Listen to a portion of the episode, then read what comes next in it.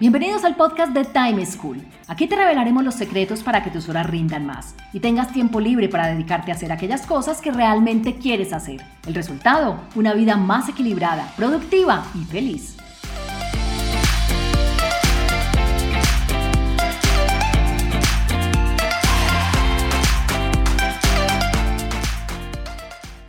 Hola, soy Juan Pablo Lema, un inquieto por la productividad y un estudioso del manejo del tiempo. Bienvenidos a un nuevo capítulo del podcast de Time School, en donde siempre les tenemos consejos para que disfruten mucho más su vida y saquen provecho de cualquier oportunidad que tengan. El tema de hoy es actitudes y hábitos de trabajo. Para ello contamos con un experto en el tema, Curro Castillo. Curro es un formador y conferenciante español. Como él mismo se define, es un friki de la productividad personal y la comunicación. Lleva más de 20 años dedicado a trabajar con y para las personas impartiendo cursos de formación, talleres y conferencias para clientes de todos los sectores. A través de su empresa, Marksman Training se dedica a ayudar a las personas a ser más efectivas y productivas a través del cambio en sus actitudes y hábitos de trabajo. Además, contribuye a mejorar las relaciones entre profesionales, a entender y gestionar mejor a los clientes y a comunicar de manera eficiente. Bueno, Curro, bienvenido. Un placer tenerte acá con nosotros. Muchísimas gracias y eh, el placer es mío, absolutamente mío por estar aquí contigo y con los oyentes, así que encantadísimo. Bueno, bueno, para empezar, cuéntanos un poco sobre cómo llegaste al mundo de la productividad y por qué decides en algún momento de tu vida dedicarte a esto. Pues yo llegué al mundo de la productividad por una experiencia personal un poco curiosa. Em, yo había trabajado durante cinco años como director de recursos humanos, aunque previamente trabajé en consultoría, como sabes, y y cuando llevaba cinco años aproximadamente trabajando en esta empresa del sector farmacéutico, eh, tomé una decisión que fue después mucho más trascendental de lo que yo pensaba.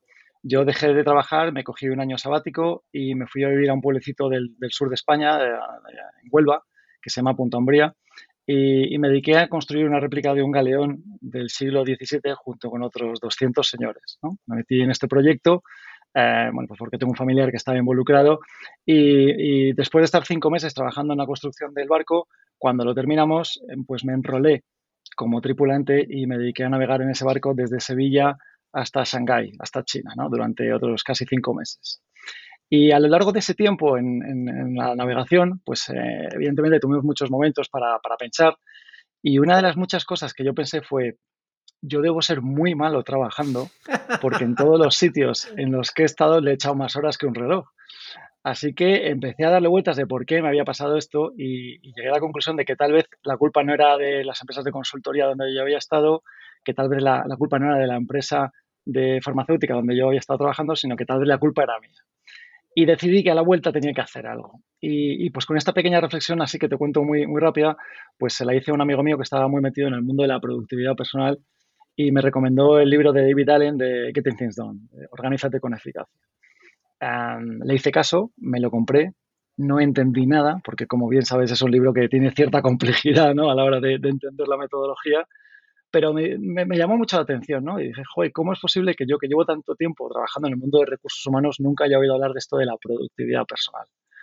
Así que me dio por empezar a bichear, empecé a comprarme libros, empecé a leer cosas, empecé a, hablar con gente que son expertos en, la materia y, me acabé convirtiendo en un, en un friki de, esto de la productividad. ¿no? Y desde entonces, y te estoy hablando desde hace ya más de 11, 12 años, pues he invertido mucho tiempo en aprender cosas, en probar sobre todo muchas cosas y, pues al final he hecho casi mi, mi, mi, modo de vivir, ¿no? porque como sabes, pues eh, me dedico a, a, a, enseñar a la gente a trabajar bien, como, como decimos nosotros. Claro, y me encanta lo que nos cuentas de cómo llegaste acá partiendo de, fue una reflexión, el problema no está afuera, el problema no está en la empresa, el problema no está en el jefe, no está en el cliente. Si yo no me doy cuenta que el problema está en mí mismo, pues primero no lo voy a encontrar solución y segundo va a sentir que estoy en un mundo en donde yo soy la víctima y no puedo ser el jugador. Efectivamente, es que estamos muy acostumbrados, Juan Pablo, a echarle la culpa a todo lo demás, a todo lo que hay alrededor, ¿no? Es que mi jefe, es que la empresa, es que mis compañeros, es que el entorno, es que el COVID, eh, a todo le echamos la culpa, ¿no? Y yo creo que, y siempre lo digo, que hay que dejar de, decir es que, es que, es que, es decir, hay que dejar de ser un esqueroso para empezar a ser un poco, eh, a obtener más control sobre nuestra vida y poner remedio a aquellas cosas que realmente nos estén afectando, ¿no? Así es. Bueno, entonces, dado que nuestro tema de hoy es justamente este, las actitudes y los hábitos de trabajo que las personas tenemos y que impactan nuestra productividad, quiero que empecemos por diferenciar estos dos términos. ¿Qué es una actitud y qué es un hábito de trabajo? Bueno, yo creo que una actitud es un, comportamiento que tenemos de manera voluntaria hacia una cosa determinada. ¿no? Eh, yo puedo tener una actitud muy positiva hacia el trabajo o hacia una relación, Pero otra cosa es un hábito. Un hábito creo que es un conjunto de comportamientos que casi de manera automática eh, ponemos en nuestro día a día. Para mí el, hábito es algo que, haces eh, básicamente porque tu cerebro o has acostumbrado a tu cerebro a que a determinadas cosas que tiene que hacer de manera repetitiva le das a una especie de switch off o switch on para que de repente las hagas solas y no tengas que estar pensando que tienes que hacerlas, ¿no? Y, esto yo creo que es un poco la clave ¿no? de, la, productividad y de los buenos hábitos, el ser capaz de encontrar esos buenos hábitos y generar la manera de crearlos para que de verdad te ayuden en tu día a día. Listo. Entonces, ya, que tenemos clara esta diferenciación entre actitudes y hábitos, hablemos primero de actitudes. ¿Cuáles crees tú, según tu experiencia, todo esto que has leído, toda tu interacción con tantas personas y empresas a lo largo de tantos años, ¿Cuáles crees que son esas actitudes que tenemos las personas o que son más evidentes, son más populares en las personas que inciden negativamente en la productividad? Pues mira, yo te diría que tenemos una actitud que, realmente yo creo que la tenemos todas las personas, pero que no es culpa nuestra en realidad, es un poco de cómo, es, cómo está diseñado nuestro cerebro, ¿no? Y es la actitud hacia la vagancia, ¿no? Y, me explico con, esto. Eh, nuestro cerebro cada vez que, que tiene que hacer algo, consume energía. ¿no? Y el cerebro es un órgano que está pensado para consumir cuanta menos energía mejor. ¿Qué es lo que ocurre? Cuando tenemos que hacer cosas que nos requieren concentración, que nos requiere un nivel determinado de atención, tenemos que estar pendientes, tenemos que eh, volcarnos en un entorno eh, de, atención para hacer algo que es importante para nosotros, eso implica que tenemos eh, un gasto de energía mucho mayor. Y eso al cerebro no le gusta nada. Entonces ya de por sí, ya por cómo es el ser humano, eh, tenemos una cierta actitud hacia la vagancia, ¿no? hacia, hacia el hacerlo más fácil. Y esto es una cosa que, nos ocurre muchísimo. ¿no? Cuando tú te pones a trabajar, muchas veces eh, coges a lo mejor una lista de tareas si la tienes y, generalmente la tendencia natural es a empezar hacia lo que es más fácil. Tenemos una actitud que, nos lleva a trabajar de la manera más sencilla posible o la más fácil. ¿no? Eh, también porque vamos a conseguir una recompensa pues, más, de una manera más, más sencilla. Entonces yo creo que hay una primera actitud que es que realmente pues eh, trabajar, digamos, hacia la vagancia, que, muchas veces es muy perjudicial y hay que saber manejar esto de, cierta manera, ¿no? Claro. Y el tema es lo que tú dices, buscamos lo fácil, buscamos lo corto, buscamos lo que nos es familiar, buscamos con lo que nos sentimos cómodos, eh, porque lo otro nos genera estrés, nos genera angustia, y lo que tú dices nos consume más energía. Inclusive alguna vez leía que uno no maneja su tiempo, sino que uno maneja su energía. Uno debería ser consciente de la energía, cómo se comporta. Totalmente. Mira, yo, una de las cosas que hago cuando, tengo una formación eh, con clientes, una de las primeras eh, ideas que trato de quitarles de la cabeza es esto de la gestión del tiempo. Eh, la gestión del tiempo es una patraña, es una mentira que, que nos han contado a todos y que muchos de nosotros nos hemos creído en su momento, pero llega un punto en que te empiezas a angustiar porque no eres capaz de gestionar tu tiempo. pero cuando lo piensas, de verdad tú no puedes gestionar tiempo básicamente porque el tiempo es una magnitud, el tiempo no se puede gestionar. Em, el día tiene 24 horas y esas 24 horas están ahí, te guste o no. Y organizar o gestionar es básicamente pues colocar cosas en sitios que a ti te conviene para conseguir tus resultados. Pero tú por mucho que te empeñes no puedes cambiar horas. No puedo decir, hoy he trabajado fenomenal y lo que voy a hacer es, eh, como he ganado una hora porque he estado muy centrado y he hecho esto muy bien, acabo de ganar una hora, me la voy a llevar a mañana si mañana tengo 25 horas. No, esto no funciona así. Con lo cual tenemos que ser conscientes de que gestionar tiempo no se puede. Hay que gestionar qué hago yo en ese tiempo, con qué energía, con qué método, con qué atención. Con lo cual hay que dejar de pensar en la gestión del tiempo y empezar a pensar en, esas cosas que realmente sí que se pueden gestionar, que como bien dices, es la, energía es algo fundamental a la hora de, trabajar de una manera más eficiente. David Allen en su libro ya sabes que una de las bases que, que comenta para tomar una decisión sobre qué es lo que deberías hacer es el criterio de qué energía tienes o cuánta energía tienes en ese momento. ¿no? Es algo que muchas veces no se tiene en cuenta y tiene una repercusión eh, básica en nuestra productividad, porque muchas veces no hacemos, no es que no hagamos bien las cosas, es que no las hacemos en el momento en el que tengamos la energía adecuada para ello. Y esto es crítico. Entonces, ¿tú crees que una de las técnicas para eh, combatir esta vagancia o esta actitud a buscar lo más fácil, lo más sencillo, es aprender a ser consciente de esta energía y cómo lo alineo con las tareas que voy a hacer? Totalmente. Yo, yo creo que una cosa fundamental es eh, entender cómo funcionamos cada uno de nosotros. ¿no? Ahí, ahí entra el funcionamiento o entra en, Liza lo que se llaman los biorritmos o los cronotipos, ¿no? Entender si tú eres una persona que tiene eh, más energía a primera hora de la mañana o que necesitas un rato para, digamos, despejarte y luego, pues, a, un poquito más adelante de la mañana empiezas a tener más energía, o si eres una persona eh, que tiene más energía por la tarde o por la noche, ¿no? cada uno tenemos unos biorritmos completamente diferentes. Para mí esto es crítico a la hora de, enfocar con qué me pongo a trabajar, ¿no? Eh, lo que no tiene ningún sentido y esto es una cosa que a mí me pasa mucho y que pregunto mucho en las formaciones, eh, yo lanzo la pregunta, bueno, ¿vosotros cómo empezáis el día? Y mucha gente te contesta, pues yo llego a la oficina, em, lo primero que hago es saludo a mis compañeros, eh, abro el ordenador, me meto en internet para ver un poco la prensa, ver qué ha pasado en el mundo, eh, luego leo el correo electrónico, luego me tomo un café con los compañeros. Digo, bueno, ¿y tú cuándo te sientes que tienes más energía? dice, no, no, yo soy una persona que me levanto por la mañana como un tigre de bengala, con una energía desbordante.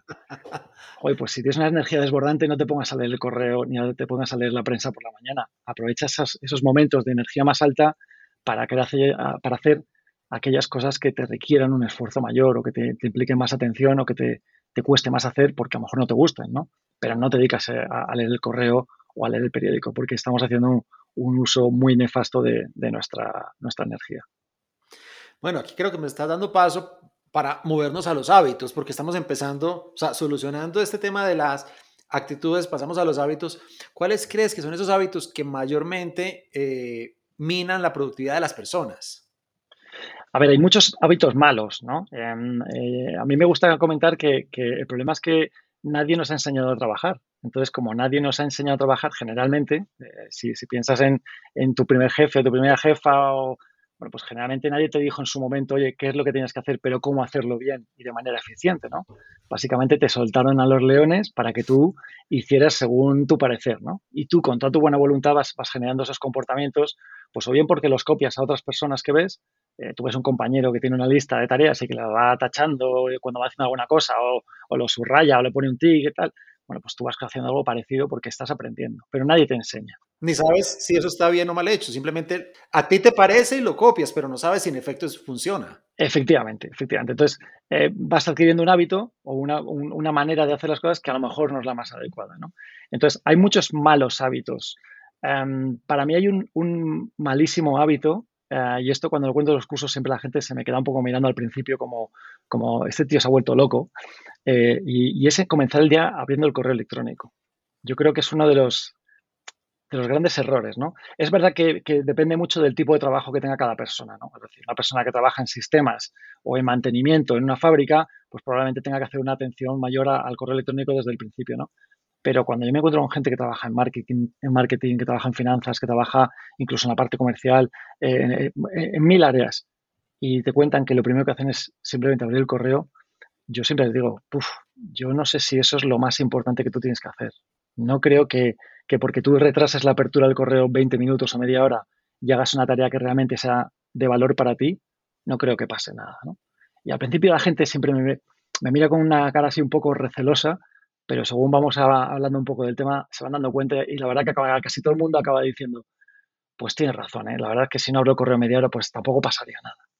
Pero es que somos junkies del correo, como digo yo, ¿no? Somos, somos adictos al correo electrónico. Y esto es un, es un malísimo hábito, desde luego. Total, yo comparto esta misma apreciación que tú tienes frente al correo y la mayor objeción que yo me encuentro en las personas es, pero es que qué tal que haya llegado algo que sea súper urgente, que requiera mi atención, ¿cómo no lo voy a mirar a primera hora? Yo lo que les digo es, entonces, ¿para qué planea su día? Si usted simplemente llega y es como, si tiene una tienda, el chino de la esquina abre la tienda, a ver qué, quién, me va, quién me está pidiendo cosas, sin una claridad frente a dónde voy y me dedico a hacer, hacer, hacer y no a lograr.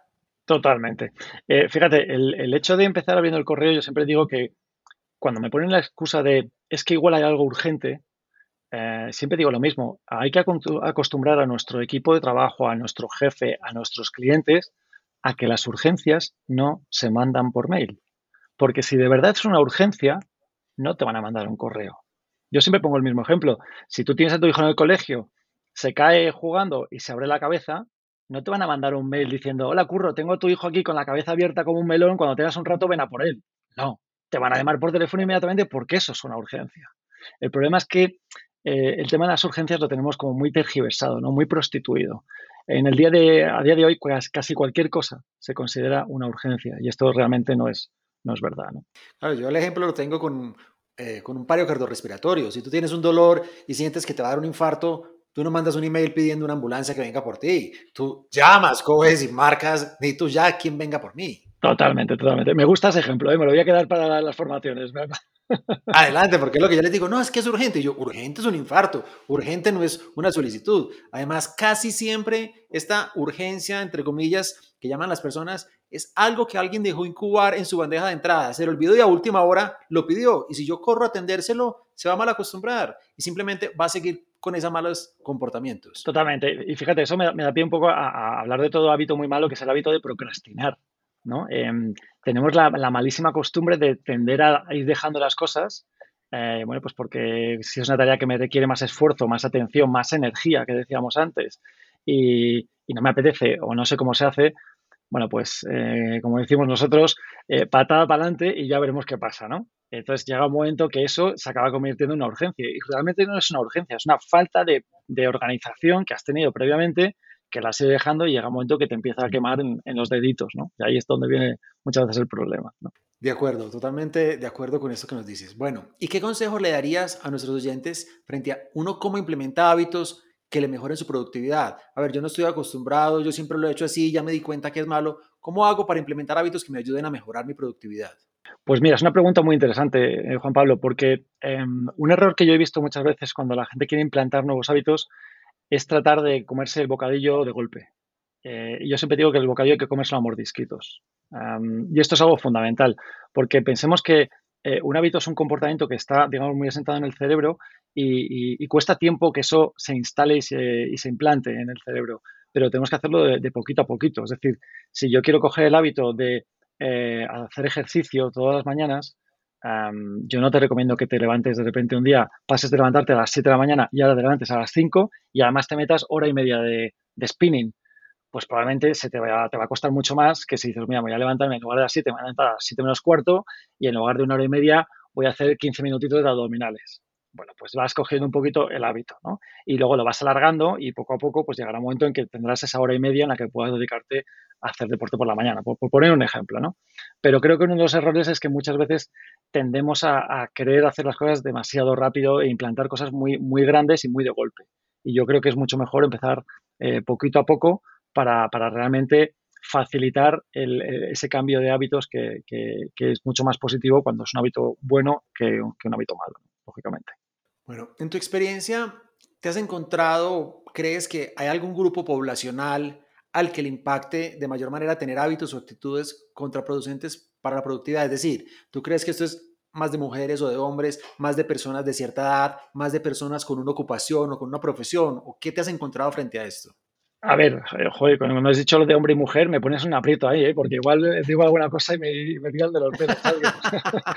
eh, bueno, a ver, yo creo que, que influye bastante el hecho de eh, la edad que tengas en, en, cuanto a experiencia, ¿vale?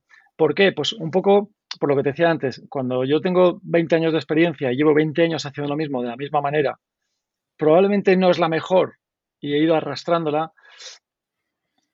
puede que te cueste un poco más implantar un cambio porque, porque ya estás muy acostumbrado a hacerlo de esa manera, ¿no? Pero igual que te digo esto, también me he encontrado con mucha gente que, lleva 20 años arrastrando la misma miseria y hay un punto que dice, mira, pues es que me he dado cuenta que llevo 20 años haciendo esto y esto no funciona, tengo que probar algo, ¿no? Yo creo que va mucho también en función de, de cómo de abierta es la persona a los cambios. Eh, tú sabes que hay personas que, que, son muy cuadriculadas y que, oye, pues tienen una manera y, les cuesta mucho forzar un cambio, ¿no? Eh, esto es como la típica persona que trabaja en una organización que, pues manejan Outlook y de repente les pasan del entorno Outlook o del entorno Microsoft al entorno Mac. Pues esa persona casi que le explota el cerebro, ¿no? Eh, en cambio, a otras personas les cuesta mucho menos ese, ese cambio. Entonces, yo creo que, creo que el, el, hecho de llevar mucho tiempo te puede, te puede influir negativamente, pero por otro lado también en algunos casos puede ser algo positivo, ¿no? Y, lo que sí que creo es que eh, ayuda muchísimo que los buenos hábitos te los expliquen, te los cuenten, eh, cuando estás empezando en tu vida profesional. Incluso casi te diría en la universidad y, si me apuras casi hasta en el colegio. Eh, yo tengo un, proyecto personal que es empezar a, explicar este tipo de cosas de productividad, de hábitos en, los colegios a, chavales de 15, 16 años, porque creo que es muy bueno que ya desde el principio empiecen a adquirir esas, buenas maneras de hacer las cosas. Eh, por tanto, si ya lo tienes desde chiquitito, te es más fácil luego funcionar mejor. Si ya tienes más experiencia, te puede costar un poquito más. Pero en cuanto a hombres y mujeres, la verdad es que yo en ese sentido no he notado mucha, mucha diferencia. ¿eh? Eh, creo que la diferencia, creo que casi la diferencia te pone el que está ya angustiado, que dice, mi vida es un agujero negro, eh, ese ya llega a un punto que dice, bueno, aunque solo sea por probar, pues voy a ver qué, qué, pasa si cambio alguna cosa. Claro, justamente una niña que estaba haciendo un acompañamiento individual hace unas semanas me decía, esto me lo deberían haber enseñado desde el colegio, desde la universidad, porque digamos que en este momento yo llego aquí porque me di cuenta, creé conciencia frente a lo mal que la estaba pasando, cómo la estaba sufriendo, pero si yo hubiera tenido esta información desde mucho antes, inclusive antes de empezar a trabajar, pues mi vida hubiera sido distinta. Absolutamente. ¿eh? Yo, yo digo que yo creo que es algo que ah, en el propio colegio deberían empezar a enseñar estos hábitos porque favorece muchísimo el que luego las personas seamos más, más, más productivas y, yo siempre lo digo, cuando tú eres más productivo, más eficiente, más efectivo, eh, al final es más feliz porque tienes más tiempo para hacer las cosas que realmente te gustan. Al final, bueno, pues algunas personas tenemos la suerte de que trabajamos en lo que nos, de, verdad nos apasiona, pero hay mucha gente que trabaja porque no tiene otra cosa y tiene que trabajar en lo que tiene que hacer. Y está deseando tener su tiempo libre. Y si estás encima de un trabajo que no te termina de gustar y estás hasta arriba de trabajo y estás con 200 mails todos los días y estás saturado, pues eh, agradecerías muchísimo poder, poder tener buenos hábitos para, para terminar de trabajar antes ¿no? y tener más, más tu vida personal.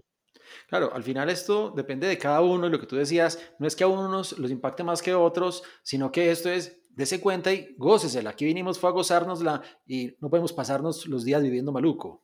Totalmente, totalmente. Yo creo que em, vivimos en un mundo actualmente en el que todo va tan deprisa, todo va tan rápido, hay una decisión, una necesidad de inmediatez tan grande que nos está afectando a nuestros valores fundamentales de como persona, ¿no? Eh, valores como la familia, como disfrutar de tu tiempo libre, de tus amigos, creo que cada vez se está, no sé si perdiendo, pero se le está haciendo menos caso, ¿no? Y yo creo que es fundamental que, asumamos que sí, que tenemos que trabajar, pero que, hay una parte de nuestra vida muy importante, que es la vida personal, la vida familiar, tus hobbies, eh, el no hacer nada incluso, y eso hay que ponerlo también en valor y hay que dedicarle tiempo a todo ese tipo de cosas y no solamente al, al trabajo, ¿no? Es verdad que esto depende también mucho de la filosofía de vida que tenga gente. Hay gente que no le importa trabajar 15 horas diarias y va a ganar mucho dinero. Hay otra gente que tiene la mentalidad completamente puesta. No quiero trabajar muchas horas y me da igual ganar poco. Y hay gente que está en el medio que dice, mira, yo quiero ganar todo lo que pueda, pero no volverme loco y tener una vida más o menos equilibrada. Yo creo que también influye mucho esa perspectiva vital que tiene cada uno.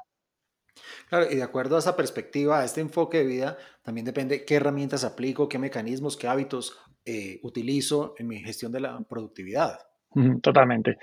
al final piensa que, em, como te decía antes, e, esta cuestión de hábitos es cuestión de aprendizaje, ¿no?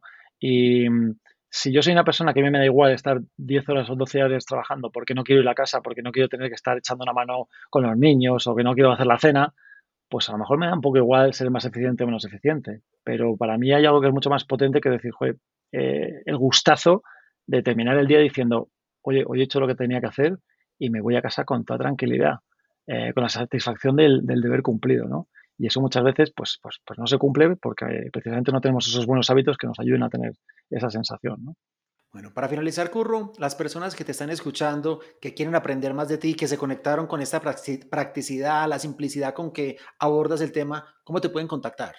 Mira, pues eh, yo tengo una empresa de formación eh, que es eh, www.marksmantraining.es. El nombre es un, poco, es un poco raro, es un poco complejo, eh, si no, me pueden encontrar en, LinkedIn como Curro Castillo, ahí eh, aparezco fácilmente, es muy, muy fácil localizarme por ahí, o si no, en mi dirección de correo que es currocastillo.marksmantraining.es. Igual en la descripción del el podcast va a aparecer el nombre de la compañía para que puedan eh, copiarlo, marksmantraining.es. Perfecto. bueno, Curro, muchísimas gracias. Ha sido un verdadero placer tenerte aquí con nosotros y esperamos poder, poder contar contigo en otra oportunidad.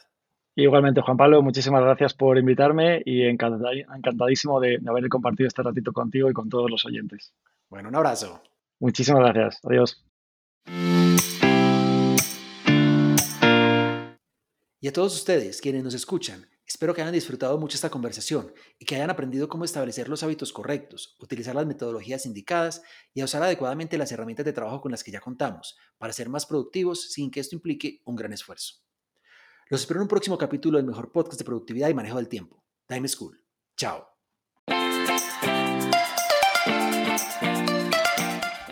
Encontrémonos en un próximo capítulo con una nueva situación y más recomendaciones para que seas más productivo y feliz. Recuerda enviarnos los audios con tus preguntas, dudas e inquietudes al WhatsApp en Colombia 321-700-4810 por correo electrónico a podcast.timeschool.com.